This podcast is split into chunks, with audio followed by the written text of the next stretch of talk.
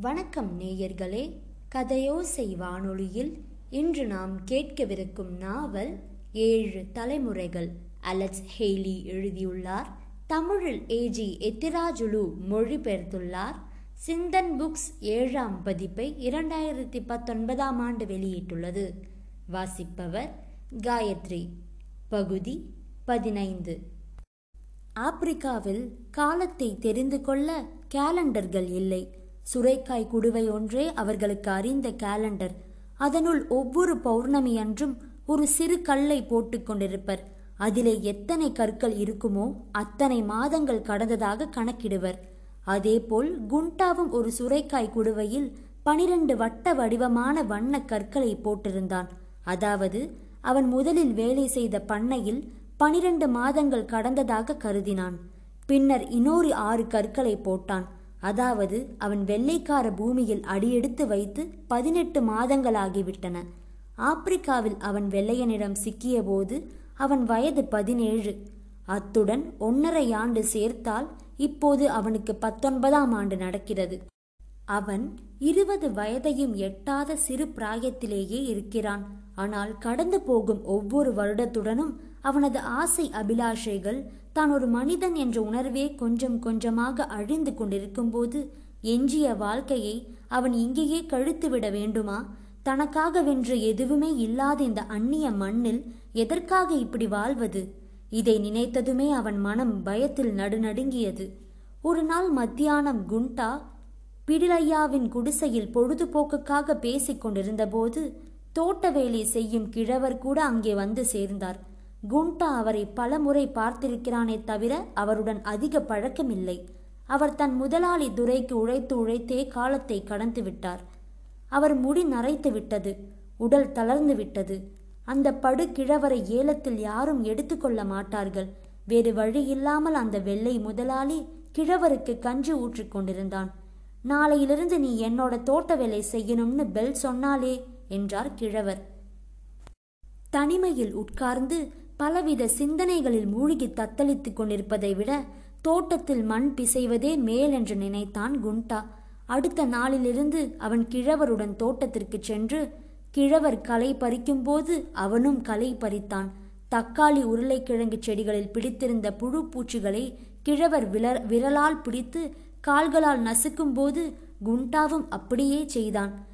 காலைதோறும் பெல் காய்கறிகளுக்காக தோட்டத்திற்கு கூடையை கொண்டு வருவாள். அப்போதுதான் அவள் துறையின் வீட்டில் சமையல்காரி என்பதை தெரிந்து கொண்டான். பெல் குண்டாவை கண்ணெடுத்தும் பார்க்க மாட்டாள். வாய் திறந்து பேச மாட்டாள். குண்டா உயிருக்கு போராடி கொண்டிருந்த போது பெல் அவனுக்கு எவ்வளவோ அக்கறையாக பணிவிடை செய்தாள். அப்படிப்பட்டவள் இப்போது இவ்வளவு பாரமுகமாக இருக்கிறாளே என்று அவன் வருந்தினான். அப்படியே அவளை வெறுத்தான். குண்டா தோட்ட வேலைக்கு சேர்ந்த சில நாட்களிலேயே கிழவர் மிகவும் நோய்வாய்ப்பட்டார். அவர் தோட்டத்தில் இருந்தவரை பெல் வந்ததும் வேகமாக காய்கறிகளை பறித்து கூடையை நிரப்பி பெல் மகாராணி போல் முன்னே நடக்க கிழவர் கூடையை சுமந்து பின்னாலேயே சென்று துறையின் சமையற்கட்டில் வைத்து திரும்பி வருவார். இப்போது அந்த வேலை குண்டாவின் தலையில் விழுந்தது. பெல் பின்னால் கூடையை சுமந்து செல்வது அவனுக்கு அவமானகரமானதாக இருந்தது. அவள் மீது அவனுக்கு இதனால் கோபம் அதிகமாயிற்று.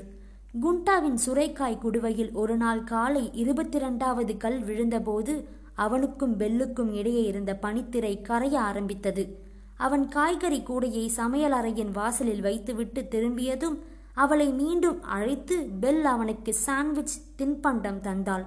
அவள் தினமும் அவனுக்கு ஏதாவதொன்று சாப்பிட தருவாள். அவன் சமைக்கும் உணவு வகைகளை பாராட்டி ஏதாவது சொல்ல அவன் நினைப்பான். ஆனால் தன் மனக்கிடக்கையை வெள்ளையனின் மொழியில் சொல்ல அவனால் முடிவதில்லை. அதனால் மௌனமாக திரும்பி போய்விடுவான். மாதங்கள் மறைந்து கொண்டிருந்தன. காலச்சக்கரம் சுழன்று கொண்டிருந்தது. இரண்டு கிறிஸ்துமஸ் பண்டிகைகளும் வந்து போய்விட்டன. குண்டாவின் சுரைக்காய் குடுவையில் நிறையவே கற்கள் சேர்ந்து விட்டன. ஒரு ஞாயிறு மதியம் குண்டா பிடியலையாவின் குடிசைக்கு சென்றான். எப்போதும் வள வளவென்று பேசிக் கொண்டிருக்கும் பிடியலையா அன்று ஒன்றுமே பேசாமல் மௌனமாக இருந்தார். அன்று குண்டாவே பேச்சை துவக்கத் தொட வேண்டியதாயிற்று. பிடிலையா டிரைவர் லூதர் துரையோடு எங்கே போனாலும் வெள்ளைக்காரங்க டாக்ஸுகள் பத்தி பேசிக்கொண்டிருக்காங்களாம் டாக்ஸுகள்னா என்ன? என்று கேட்டான் குண்டா. வெள்ளைக்காரங்க வாங்குற ஒவ்வொரு பொருளின் மீதும் கூடுதலாக கொடுக்கிற பணத்தை டாக்ஸ்னு சொல்றாங்க. கடல் தாண்டி ஒரு வெள்ளைக்கார ராஜா இருக்கிறார். அவர்தான் செல்வந்தவரதற்கு இங்கே உள்ள வெள்ளைக்காரங்க மேல வரிகள் விதிக்கிறாரு என்று பதில் கூறி பிடிலையா மௌனமாகிவிட்டார். நாம் ஏதாவது ஒன்றை கேட்டதுமே நிறுத்தாமல் பேசிக்கொண்டே இருக்கும் பிடிலையா அன்று சுருக்கமாக பதிலளித்துவிட்டு பேசாமல் இருந்து விட்டது குண்டாவுக்கு வியப்பளித்தது. அவருடைய மௌனத்தை பார்த்து குண்டா ஏமாற்றம் அடைந்தான் மீண்டும் அவனே பிடியலையாவிடம் பேச்சு கொடுத்தான். பிடிலையா நீ இங்கே வர்றதுக்கு முன் எங்கே இருந்த? பிடிலையா குண்டாவை உற்று பார்த்தார். இங்கே இருக்கிற ஒவ்வொரு நீக்ரோவுக்கும் ஆப்பிரிக்கா கருப்பனுக்கும் என்னை பற்றிய விஷயமே தேவை. நான் சொல்ல மாட்டேன் போ என்று கடுமையாக கூறினார் அவர். ஆனா உன்னோட சங்கதி வேறு. உனக்கு எதுவுமே தெரியாது. நீ வெள்ளைக்காரங்க கிட்ட பாதமும் இழந்த எத்தனையோ துன்பம் பட்ட ஆனா நீ மட்டுமே கஷ்டப்படலப்பா. நான் உனக்கு இப்ப சொல்றத யார்கிட்டையும் சொல்லக்கூடாது. ஜாக்கிரத என்று எச்சரித்தார் பிடிலையா. யாருக்கும் சொல்ல மாட்டேன் என உறுதியளித்தான் அவன். இதுக்கு முன்னே நான் வடக்கு கரோலானுவில் இருந்தேன். நான் ஊழியம் செய்து கொண்டிருந்த வெள்ளை முதலாளி ஒரு நாள் தண்ணீரில் மூழ்கி செத்துவிட்டார் அது எப்படி நடந்ததோ யாருக்கும் தெரியாது. அன்னைக்கு இரவே நான் அங்கிருந்து ஓடிவிட்டேன். என் மேல உரிமை இருக்குன்னு என்னை தடுக்க யாருக்கும் பெண்டு பிள்ளைங்க இல்லை. பல நாள் சிவந்தியார் சிவபிந்தியர் கூடாரங்களிலே மறைஞ்சிருந்தேன். என்னை கைது செய்கிற அபாயம் இல்லைன்னு உறுதியான பிறகு அங்கிருந்து வெளிப்பட்டு இந்த வர்ஜீனியா வந்து சேர்ந்து பிடில் வாசித்து காலத்தை கடத்திக்கிட்டு இருக்கேன். வர்ஜீனியானா? அடே அப்பாவி பயலே நம்ம பிழைப்பும் ஒரு பிழைப்புன்னு கருதினா இப்போ நாம் பிழை பிழைத்து கொண்டிருப்பது வர்ஜீனியா என்கின்ற காலனி. காலனினா நீ இவ்வளவு முட்டாளா இருப்பேன்னு நினைக்கல. இந்த நாட்டில் மொத்தம் பதிமூணு இடங்கள் இருக்கு. நமக்கு இன்னும் தெற்குல ரெண்டு கரோலினாக்கள் இருக்கு. வடக்கில் மேரிலாண்ட் பென்சில்வேனியா நியூயார்க் இருக்கு. வடக்க நான் போக விட்டா போகாவிட்டாலும் அங்கே இங்கே உள்ள அளவு நீக்ரோக்கள் இல்லைன்னு சொல்றாங்க. அங்கே உள்ள வெள்ளக்காரங்களுக்கு அடிமைத்தனம் பிடிக்காதாம். அவங்க நம்ம ஜனங்களை சுதந்திரமா இருக்க விடுறாங்களாம். பிடிலையா கூறியது தனக்கு புரியாவிட்டாலும் எல்லாம் புரிந்ததே போல் குண்டா நடித்தான்.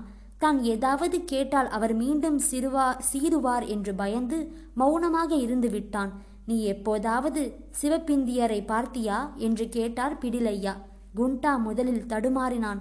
பிறகு சமாளித்து கொண்டு ஹம் ஒருத்தர் ரெண்டு பேரை பார்த்தேன் என்று சொல்லி வைத்தான். வெள்ளைக்காரங்க இந்த மண்ணில அடியெடுத்து வைக்கிறதுக்கு முன்பிருந்தே சிவப்பிந்தியர் இங்கே இருந்தாங்க. யாரோ கொலம்பஸ் என்று என்கிறவர் இந்த நாட்டை கண்டுபிடிச்சாருன்னு வெள்ளக்காரங்க தம்பட்டம் அடிக்கிறாங்க. அவர் வரும்போதே இங்க சிவப்பிந்தியர் இருக்கும்போது புதுசா கண்டுபிடிச்சது என்னவா? வெள்ளையரின் சுபாவமே அதுதான். அவன் தனக்கு முன்னே இருந்தவங்கள மனுஷர்களாகவே கருதுறதில்ல. அதோடு அவங்களை காட்டு மிராண்டிகளை போல சொல்றாங்க என்றான் குண்டா. பிரியல் ஐயாவால் குண்டாவின் பேச்சை பாராட்டாமல் இருக்க முடியவில்லை. அங்கே உங்க ஆப்பிரிக்காக்காரங்களுக்கும் இங்க எங்க சிவப்பந்தியரும் ஒரு விதமான தவறு செய்தாங்க.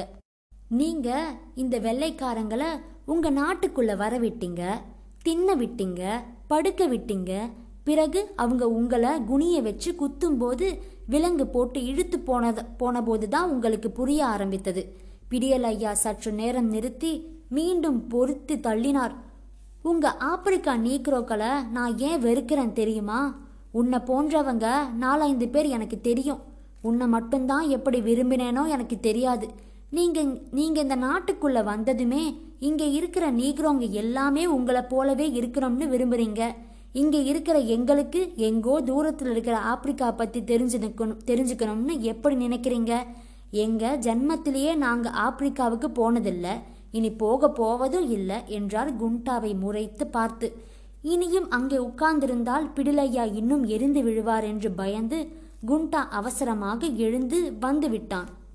தன் குடிசையை அடைந்த பிறகு மெத்தையில் படுத்து பிடிலையா கூறியவற்றை நினைவு கூர்ந்தான். அவன் உள்ளம் சற்று தெளிவு பெற்றது. பிடிலையா தான் போர்த்து இருந்த போர்வையை உதறி எறிந்துவிட்டு தன் உண்மை உருவத்தை காட்டினார். அதாவது அவர் தன்னை உளமாற நம்பினார். வெள்ளையனின் பூமியில் தான் அடியெடுத்து வைத்த இந்த முன்னூற்றாண்டுகளில் தனக்கு அறிமுகமானவர்களில் முதன் முதலாக தான் ஒரு மனிதரை சரியாக புரிந்து கொள்ள ஆரம்பித்திருப்பது போல் குண்டா உணர்ந்தான். குண்டாவின் கை கால்கள் தோட்ட வேலையில் ஈடுபட்டிருந்தாலும் அவன் உள்ளத்தில் மட்டும் பிடிலையாவின் சிந்தனைகளே தெரிந்து கொண்டிருந்தன. அவரை பற்றி நான் அறிந்து எவ்வளவு குறைவு என்பதை தெரிந்து கொள்ள எத்தனை நாள் பிடித்தது இன்னும் தெரிந்து கொள்ள வேண்டியது எவ்வளோ இருக்கிறதோ அவர் மட்டுமல்ல தோட்டக்கார கிழவர் பற்றியோ சமையற்காரி பெல் பற்றியோ தனக்கு என்ன தெரியும்? அவர்களுடைய ஆழமான மனதிற்குள்ளே எட்டி பார்க்கும் வாய்ப்பே இதுவரை கிட்டவில்லை. அவர்களும் எப்போதுமே தன்னுடன் உள்ளம் திறந்து பேசவில்லை.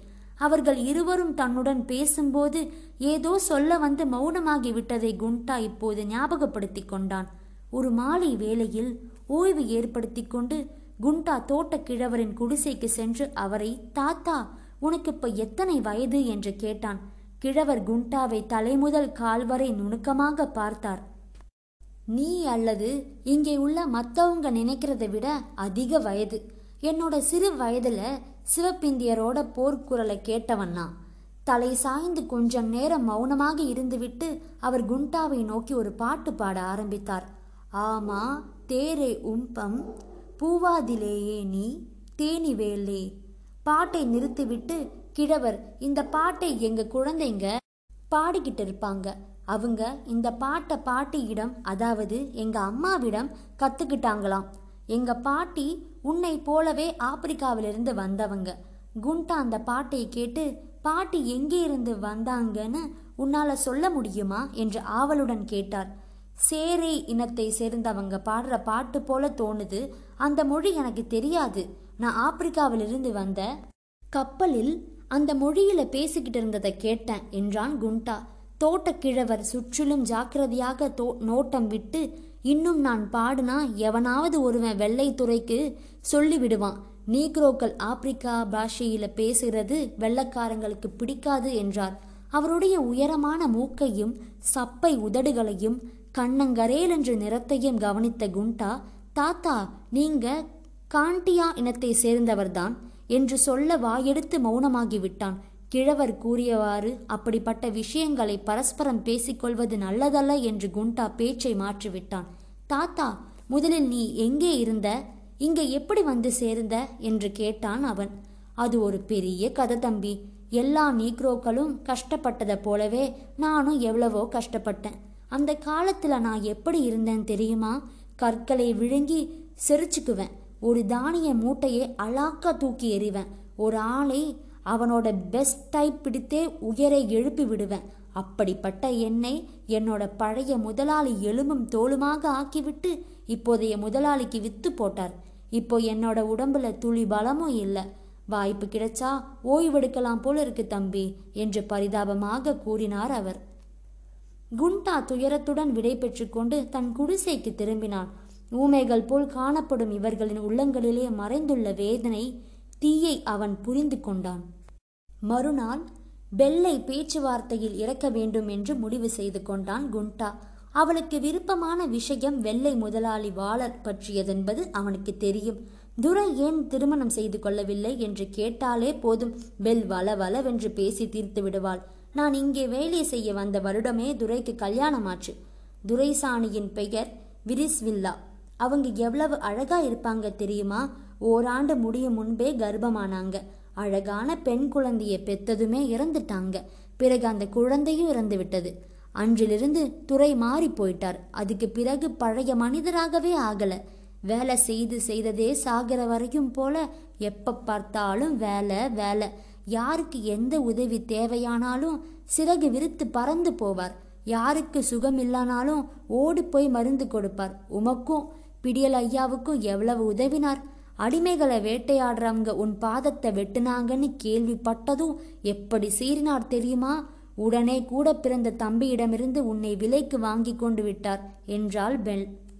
குண்டா மௌனமாக கேட்டுக்கொண்டிருந்தான் கருப்பர்களின் உள்ளங்க உள்ளங்களையும் அழ ஆழமான நெஞ்சங்களையும் தான் புரிந்து கொள்ள ஆரம்பித்திருப்பதாக அவன் நினைத்து கொண்டு இருக்கையிலே வெள்ளையர்களுக்கும் மனிதர்களுக்கும் உண்டான வேதனையும் வலியும் இருக்கும் என்பது அவனுக்கு தோன்றவே இல்லை. தன் உள்ளத்து எண்ணங்களை வெள்ளைக்கார மொழியில் பெல்லுக்கு சொன்னால் நன்றாயிருக்குமென எண்ணினான் குண்டா. தன் சிறு வயதில் நியோபோட்டோ பாட்டி கூறிய முதலை கதையை சொல்ல வேண்டும் போல் இருந்தது. அந்த கதையை பாட்டி எப்போது கூறினாலும் நல்லதுக்கு போனால் பெரும்பாலும் கெடுதல்தான் கிடைக்கும் என்றார் என்று முடிப்பாள். தான் பிறந்த வீடும் வளர்ந்த ஊரும் ஞாபகம் வந்ததுமே பல நாட்களாக தன் மனதில் மறைந்திருந்த விஷயத்தை பெல்லிடம் சொல்ல இதுவே தகுந்த சமயம் என்று கருதினான் குண்டா. நிறம் ஒன்றை தவிர அவள் அசல் மாண்டிங்கா பெண் போலவே இருக்கிறாள். இதையே அவன் பெருமையுடன் கூறிவிட்டான். அதற்கு அவள் மகிழ்ந்தாளே அல்லது கோபித்து கொண்டாளே என்பது அடுத்த வினாடியே அவனுக்கு தெரிந்துவிட்டது. சி நீயும் உன் முட்டாள்தனமான பேச்சும் இந்த வெள்ளைக்காரங்க தினமும் கப்பல் கப்பலா உன்னை போன்ற ஆப்பிரிக்கா கருப்பர்களை ஏன் தான் இறக்குமதி செய்றாங்கன்னு புரியல என்று சீறி விழுந்தாள். இதன் பிறகு ஒரு மாதம் வரை வெல் அவனுடன் பேசவில்லை. குண்டாவே காய்கறி கூடையையும் சமையலறை வரை சுமந்து போய் வைத்துவிட்டு திரும்பிக் கொண்டிருந்தான். ஆனால் ஒரு திங்கட்கிழமையன்று விடிந்ததும் விடியாததற்கு முன்பே பெல் தோட்டத்திற்கு இறக்க இறக்க ஓடி வந்தாள். அவள் கண்களில் ஏதோ விவரிக்க முடியாத ஆவல். அவள் தருமாறி கூறினாள் மாவட்ட துறை வந்து இப்போதுதான் நம்ம துறையிடம் சொல்லிட்டு போனார். வடக்கே போஸ்டன் என்னிடமிட என்னுமிடத்தில் பெரிய யுத்தம் நடக்குதாம். கடல் கடலுக்கு அப்பால் உள்ள அரசர் வரி போட்டாருன்னு இங்குள்ள வெள்ளைக்காரங்க எல்லாம் சீறிக்கிட்டு இருக்காங்களாம். லூதரை கூப்பிட்டு உடனே சாரட்டு வண்டியை கட்டச் சொல்லி நம்ம துரை பட்டணம் போனார். நம்ம துரை அதிர்ச்சி அடைஞ்சிட்டார். குண்டாவுக்கு அவள் சொன்னது ஒன்றுமே புரியவில்லை. ஆயிரத்தி எழுநூற்றி அறுபத்தி ஆறாம் ஆண்டில் பிரிட்டிஷ் பாராளுமன்றம் காலனி நாடுகளுக்கு எதிராக ஸ்டாம்ப் சட்டம் செய்ததென்பதும் தேயிலை கண்ணாடி காகிதம் முதலிய பொருட்களுக்கு சுங்கவரி விதித்ததென்பதும் பாவம் அவனுக்கென்ன தெரியும்? அன்றிரவு முன்னதாகவே அனைவரும் சாப்பாட்டை முடித்துக்கொண்டு பிடியல் ஐயாவின் குடிசையிலே குழுமினார்கள். போஸ்டன் என்ற நகரம் எங்கே இருக்கிறதென்று அவரை பீத்தெடுத்த பீ பீத்தெடுத்தார்கள். மிக வேகமாய் பாய்ந்தோடுகிற குதிரைகள் பூட்டிய வண்டியில் போனா பத்து நாள் போஸ்டன் போய் சேர முடியும் என்று சொன்னார்கள் என்றார் பிடிலையா. இரவு வெகு நேரமாகிய பிறகு துரையை அவருடைய வீட்டில் சேர்த்துவிட்டு நேராக பிடியலையாவின் குடிசைக்குன் வந்தான் லூதர். வரி விதித்த தேதி கேட்டதுமே வெள்ளைக்காரங்க அரசரோட சிப்பாய்ங்களை தாக்கினாங்களாம். அவங்க இவங்க மேல துப்பாக்கியால சுட்டாங்களாம். கிரீன்பன் அடக்ஸ் என்கிற கருப்பந்தான் முதல்ல செத்தானா?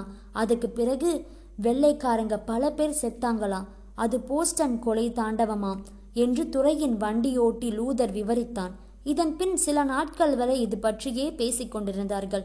குண்டாவுக்கோ எதுவுமே விளங்கவில்லை. எங்கோ யாரோ சண்டை போட்டு கொண்டிருந்தால் இங்கே இந்த வெள்ளையர்களுக்கு கருப்பர்களுக்கு என்ன வந்துவிட்டதாம் வெள்ளையர் இருவர் எங்கே சந்தித்து கொண்டாலும் சாப்பாட்டு மேசையிலும் கடை வீதியிலும் அவர்கள் இதை குறித்தே பேசிக் கொண்டிருக்கிறார்கள் என்று அடிமை கருப்பர்கள் இடைவிடாமல் சொல்லிக் கொண்டிருந்தார்கள். குண்டாவுக்கு எதுவுமே புரியவில்லை. வெள்ளக்காரங்களுக்கு ரகசியம் எதையும் மறைத்து வைக்க வழியே இல்லை. அவர்களை சுற்றிலும் இருபத்தி நாலு மணி நேரமும் கருப்பர்கள் இருக்காங்க. வெள்ளையருங்க சாப்பாட்டு மேசையில குசுகுசுத்து கொண்டாலும் அவர்களுக்கு பரிமாறுகிற கருப்பு பெண் அதையெல்லாம் உன்னிப்பாக கேட்டுக்கொண்டே இருப்பாள். வெளியே வந்து தன் இனத்தவருக்கு விவரமாக சொல்லிவிடுவாள் என்று பிடிலையா கோல்டாவுக்கு விவரித்தான். வாளர் துரையுடன் ஊர்களை சுற்றி வரும் லூதர் தினமும் பல செய்திகளை சொல்லிக்கொண்டே இருக்கிறான்.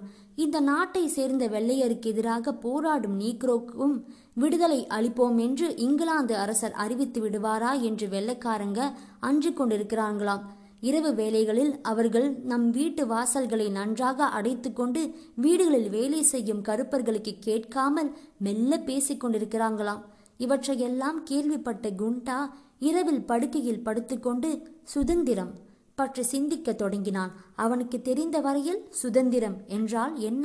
தன் மீது அதிகாரம் செலுத்தும் துறை இல்லாமல் இருப்பது நம் விருப்பம் போல் எங்கும் செல்ல முடிவது? அப்படிப்பட்ட சுதந்திரம் சும்மாவே மடியில வந்து விழும் என்று எண்ணுவது எவ்வளோ முட்டாள்தனம்! அந்த சுதந் அந்த சுதந்திரம் தந்து அனுபவிப்பவர்கள் எங்கோ இருக்கிற ஆப்பிரிக்காவிலிருந்து தன்னை போன்றவர்களை இந்த வெள்ளைக்காரர்கள் பிடித்து வந்திருப்பது அது நடக்கக்கூடிய காரியமல்ல. போர் செய்திகள் அவ்வப்போது அடிமைகளின் சேரிக்கு வந்து கொண்டிருந்தன. எங்கேயோ லெக்சிங்டன் என்னுமிடத்தில் நடைபெற்ற போரில் மன்னர் படையினர் இருநூறு பேர் இறந்து விட்டாங்களாம். பங்கர் ஹில் ஆயிரம் பேர் செத்து விட்டார்களாம். போர் செய்திகளுடன் ஆங்காங்கே அடிமைகளின் கலங்கங்கள் பற்றிய செய்திகளும் வந்து கொண்டிருந்தன. துறைமார்களின் விவசாய பண்ணைகளை விட்டுவிட்டு பிரிட்டிஷ் போர் கப்பல்களில் வேலை செய்ய வரும் அடிமைகளுக்கு விடு விடுதலை அளிக்கப்படும் என்று வர்ஜீனியா கவர்னர் லார்டன் மோரின் அறிவிப்பு பெரும் பரபரப்பை ஏற்படுத்திவிட்டது. ஜார்ஜியா தென் கரோலினா வர்ஜீனியா மாநிலங்களில் ஆயிரக்கணக்கான கருப்பு அடிமைகளை வெள்ளை துறைமார்களின் விவசாய பண்ணைகளை விட்டுவிட்டு லார்டன் மோரின் கப்பற்படையிலே சேர்ந்து கொண்டிருக்கிறார்கள் என்று வா வாலர் துறையின் வீட்டில் கூடும் வெள்ளையர் பேச்சு பேச்சு பேசிக்கொண்டிருப்பதை பெல் தன் காதால் கேட்டாள். பல அடிமைகள் வடக்கு நோக்கி ஓடிக்கொண்டிருக்கிறார்களாம். அவர்களை பிடித்தவரை ஆயிரக்கணக்கான வேட்டை நாய்களை வளர்க்க வேண்டும் என்று வெள்ளைத்துறைகள் முடிவு செய்து கொண்டார்களாம். ஒரு நாள் காலை வாலர் துறை பெல்லை தன் அறைக்கு அழைத்து வர்ஜீனியா கெஜெட் பத்திரிகையில் வந்த ஒரு விளம்பரத்தை பேனாவினால் குறியிட்டு இருமுறை நிதானமாக பெல்லுக்கு படித்து காட்டினார். பிறகு அந்த விளம்பரத்தை அவள் கையில் தந்து அதை அடிமைப்பட்டியில் உள்ள அனைவருக்கும் படித்து காட்டும்படி பணிந்தார். பெல்லும் அவ்வாறே எல்லோருக்கும் படித்து காட்டினாள். நீக்ரோக்களே பேராசைப்பட்டு உங்களை நீங்களே அழுத்து கொள்ளாதீர்கள். நீங்கள் எங்களை விட்டு போனால் எங்களுக்கு நஷ்டம் நேர்ந்தாலும் நேராவிட்டாலும் நீங்கள் மட்டும் அழிவது நிச்சயம். பத்திரிகையை திருப்பி வாளர் துறைக்கு தருவதற்கு முன்பு பெல் அதில் வெளியாகியிருந்த மற்ற செய்திகளையும் கூட்டி கூட்டி படித்திருந்து கொண்டிருந்தாள். அவற்றில் ஏற்கனவே நடைபெற்ற அடிமைகளின் கலங்கள் கலங்கங்கள் பற்றியும் இனி நடக்கவிருக்கும் கலங்கங்கள் குறித்தும் செய்திகள் இருந்தன. பத்திரிகையை விரைவாக திருப்பி தராததற்கு வாளர் துறை பெல்லின் மேல் சீறி விழுந்தார். அவள் பாவம் துரையிடம் மன்னிக்கும்படி மன்றாடி பத்திரிகையை திரும்பி தந்துவிட்டாள் ஆயிரத்தி எழுநூற்றி எழுபத்தி ஆறிலிருந்து ஆயிரத்தி எழுநூற்றி எண்பத்தி மூன்று வரை ஏழு ஆண்டுகள் பிரிட்டிஷ் படைக்கும் அமெரிக்க காலனி நாட்டு படைக்கும் யுத்தம் நடைபெற்றது. ஜார்ஜ் வாஷிங்டன் தலைமையில் அமெரிக்க படை வெற்றி பெற்றது. காரன் வாலிஸ் சரணாகதி ச சரணாகதி அடைந்தார். பெல் அடிமைகளின் சேரிக்கு ஓடிச் சென்று கூறினாள் எல்லோரும் கேளுங்க புதிய ஐக்கிய நாடுகளுக்கு பிரேட்டல்பியா முதல் தலைநகரம் நம்ம துரை இப்போதுதான் சொன்னார். ஆயிரத்தி எழுநூற்றி எண்பத்தி மூன்று நவம்பர் மாதத்தில் ஜெனரல் வாஷிங்டன் படையை கலைத்து விட்டார் அப்போதிருந்து அமைதி நிலவும் என்று துரை பெல்லுக்கு சொன்னார். இந்த செய்தியும் அவள் உடனே கருப்பர்களுக்கு எல்லாம் ஒளிபரப்பி விட்டாள் அதை கேட்டு பிடிலையா கேலியாக சிரித்தார். வெள்ளைக்காரங்க இருக்கிற வர அமைதி இருக்காது. ஏன்னா அவங்களுக்கு கொள்றதுல இருக்கிற ஆனந்தம் வேற எதுலேயும் இருக்காது. நம்ம நீக்ரோகளுக்கு இப்போதையும் விட மோசமான காலம் வரப்போகுது. நான் சொல்றத நீங்களே உங்க கண்ணாலேயே பார்க்க போறீங்க. இது பொய்யினா என் பெயர் பிடிலையாவா இல்லை? என்று அவர் தன்னை சுற்றிலும் உட்கார்ந்திருந்த கருப்பர்களின் கண்களுக்குள் ஊடுருவி பார்த்து வருங்காலம் பற்றி ஆருடம்பே கூறினார். குண்டாவும் தோட்டக்காரர்களும் தனியாக உட்கார்ந்து பேசிக் கொண்டிருந்தார்கள். தோட்டக்காரர் திடீரென்று நீ இங்கே வந்து எத்தனை வருஷமாச்சு? என்று குண்டாவை கேட்டார். எதிர்பாராத இந்த கேள்விக்கு உடனே பதில் கூற முடியாமல் அவன் திணறினான். அன்றிரவு குண்டா தன் குடிசையில் தனிமையில் சுரைக்காய் குடுவையில் போட்டிருந்த கற்களை பனிரெண்டு பனிரெண்டாக கூறுகள் வைத்தான். மொத்தம் பதினேழு கூறுகளாயின. அதாவது தான் பெற்றோருடன் கழித்த காலத்தின் அளவு இது. தற்போது தனக்கு முப்பத்தி நாலு வயது. ஓ அல்லா! நான் பதினேழு ஆண்டு இந்த வெள்ளைக்காரனோட நாட்டில் கழிச்சிட்டேனா? நான் இப்போ இன்னும் ஆப்பிரிக்கா கருப்பனா? இல்லை அமெரிக்கா நீக்ரோவா? குறைந்தபட்சம் நான் இப்போ ஆண்தானா? கடைசியா நான் என்னோட அப்பாவை பார்த்தபோது அவருக்கு என்ன வயசோ அதே வயசு இப்போ எனக்கு. ஆனால் எனக்கு யார் இருக்காங்க? என்ன இருக்கு? பொண்டாட்டி இல்லை பிள்ளைகளும் இல்லை குடும்பம் இல்லை சொந்த ஜனமும் இல்லை சொந்த ஊர் இல்லை சொந்த நாடும் இல்லை கடந்த காலம் இல்லை எதிர்காலமும் இல்லை. பல வருடங்களுக்கு முன்பு தான் வாழ்ந்த காம்பியா இப்போது குண்டாவுக்கு இல்லை. தன்னுடைய நாடு என்று பெருமைப்பட காம்பியா இப்போது அவனுக்கு ஒரு கனவு மட்டுமே. அவன் இன்னும் உறக்கத்திலேயே இருக்கிறானா? என்றாவது அவன் விழித்து கொள்வானா? இத்துடன் பகுதி பதினைந்து நிறைவடைந்தது. மேலும் அடுத்த நிகழ்ச்சியில் பதினாறாம் பகுதியை கேட்போம். உங்களிடமிருந்து விடை பெறுவது காயத்ரி. நன்றி வணக்கம்.